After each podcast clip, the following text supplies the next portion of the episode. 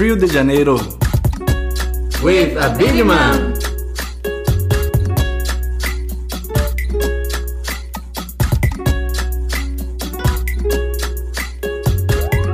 This is Abid Imam and welcome to Rio de Janeiro.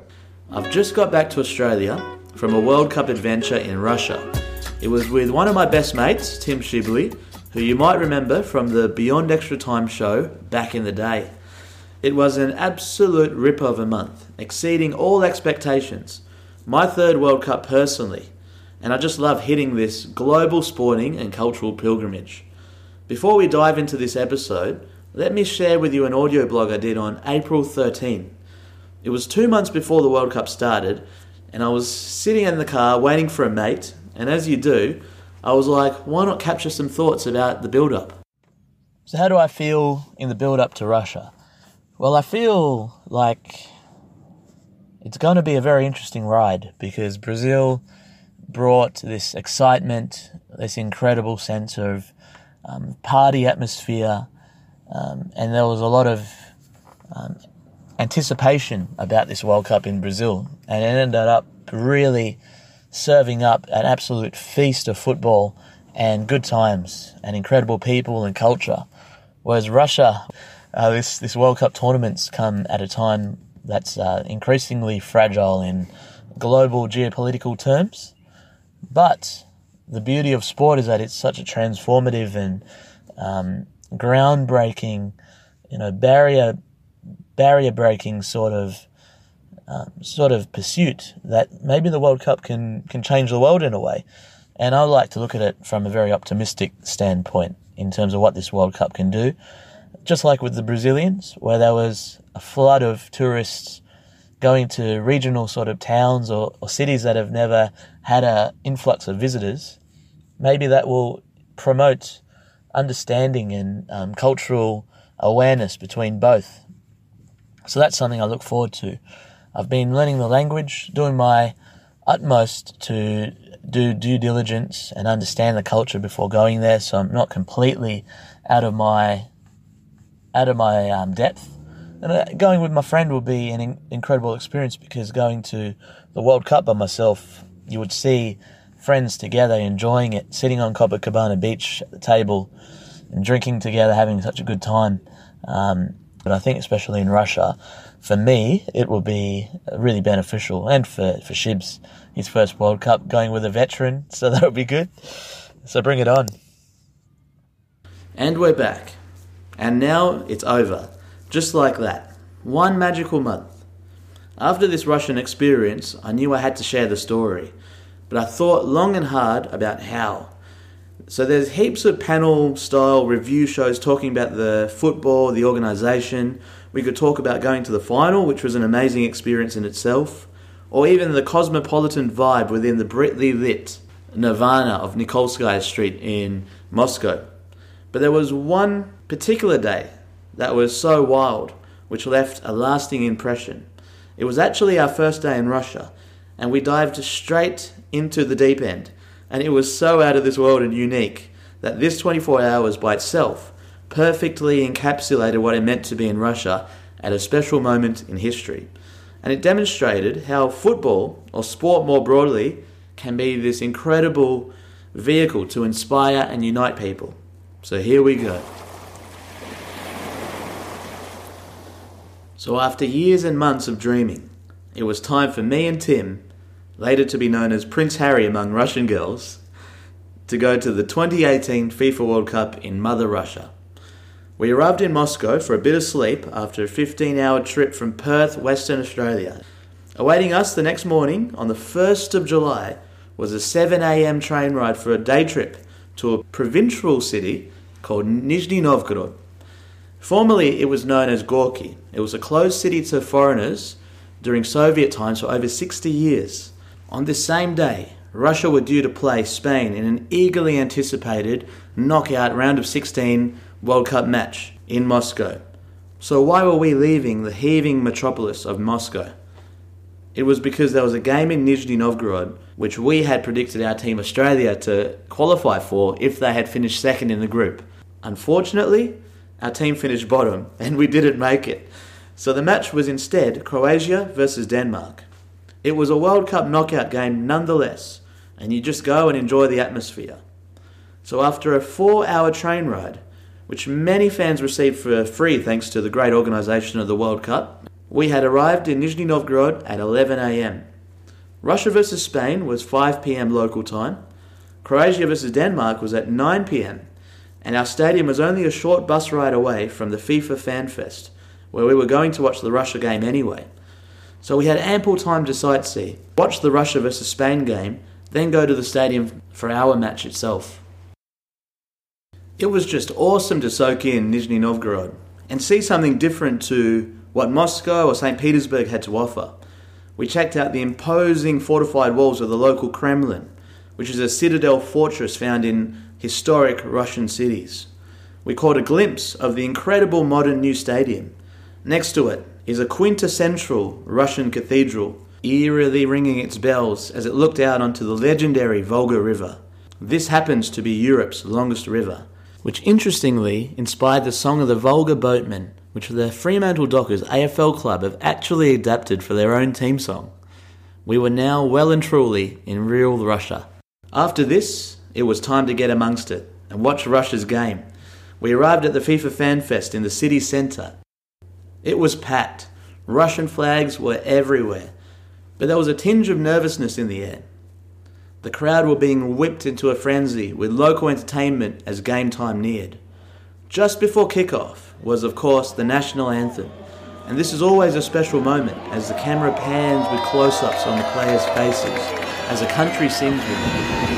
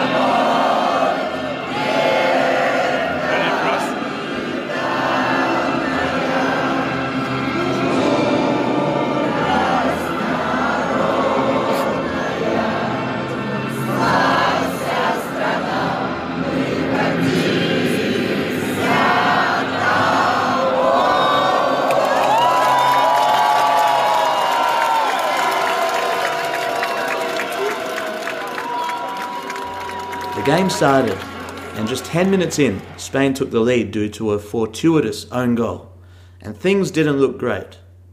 But you know what? Russia didn't buckle. Half an hour later, they were awarded a penalty.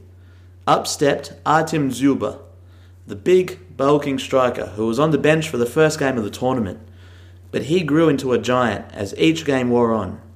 The nerves of steel as he approached his moment of truth, as the country were on the edge of their seats. He scored one one.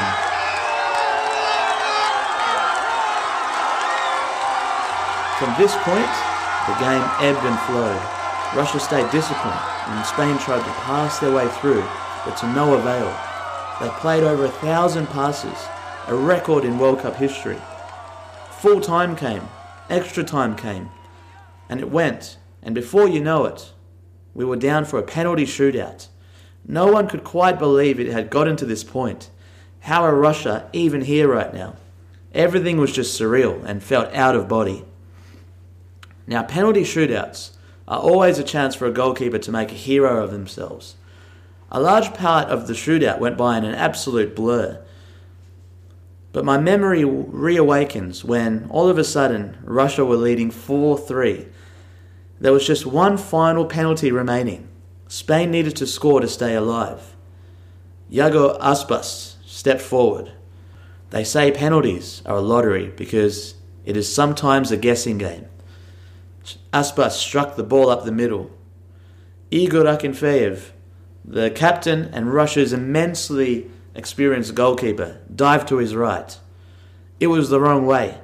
But somehow, some way, he struck out his left foot at the optimal time, and the ball flew away from the goals towards the heavens, and it sent Russia into possibly the wildest party they've ever witnessed.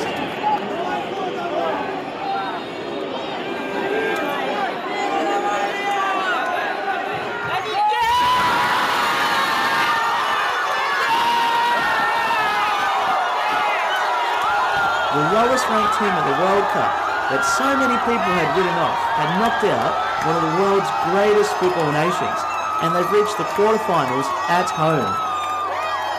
What a time to be alive in Russia. Even the sternest Russians were smiling. Now, amid the extra time, penalty shootout, jubilations and celebrations, we had only a little while before we could get to our stadium for our own game. This is where I'll introduce my mate Tim Shibley, because there are a few twists and turns in this tale. Hey, I'm Tim Shibley, one of Biddy's best mates. We had such an amazing time in Russia, and it all started in Nizhny Novgorod. The penalty shootout, Spain versus Russia, look, what an amazing experience, our first fans' best uh, experience in Nizhny. Just seeing the Russians in absolute bewilderment of getting that far in the tournament, having beaten former world champions in Spain, and, and doing it in style. They, they, they played very well during that game, and the penalty shootout, uh, what an experience to, to really be in the fan zone when that happened. Uh, to see the joy on everyone's faces and to see the party that continued uh, through the night, uh, something we're, we're all very uh, kind of lucky to have been a part of. But after that game, we had another game to go to, and that's that's was Denmark versus Croatia, another round of sixteen game in the city that we're in, in Nizhny. And uh, look, we're, we're walking from the, the fan zone Uh, through the streets, seeing all the celebration, and then walking to the stadium with a, a vast amount of people, um, all with one uh, goal in mind, and that, that was to see uh, yet another amazing game in uh, Denmark and Croatia. First up, we had to you know jump on to a bus, because it, was, it wasn't close. It was a, maybe a, a good forty-five minute walk, but um, cut that up with a, with a bus and jumped on to a packed, packed bus.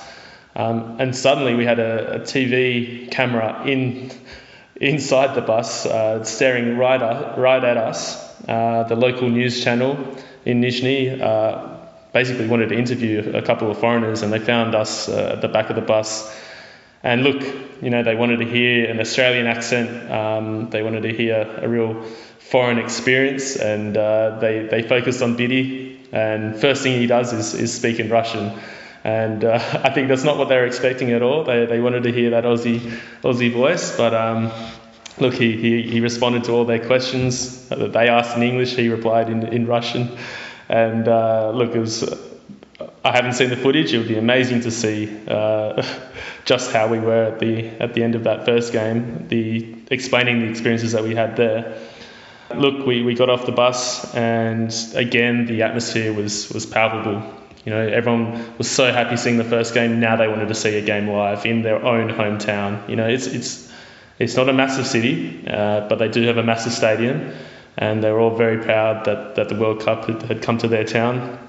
And it was our first game uh, of the World Cup.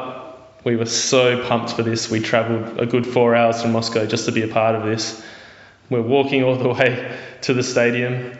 And, you know, throughout the day I'd been asking Biddy, do you have your ticket? And he'd be asking me, do you have your ticket? And I'm like, yep, yep, yep, of course we have our tickets.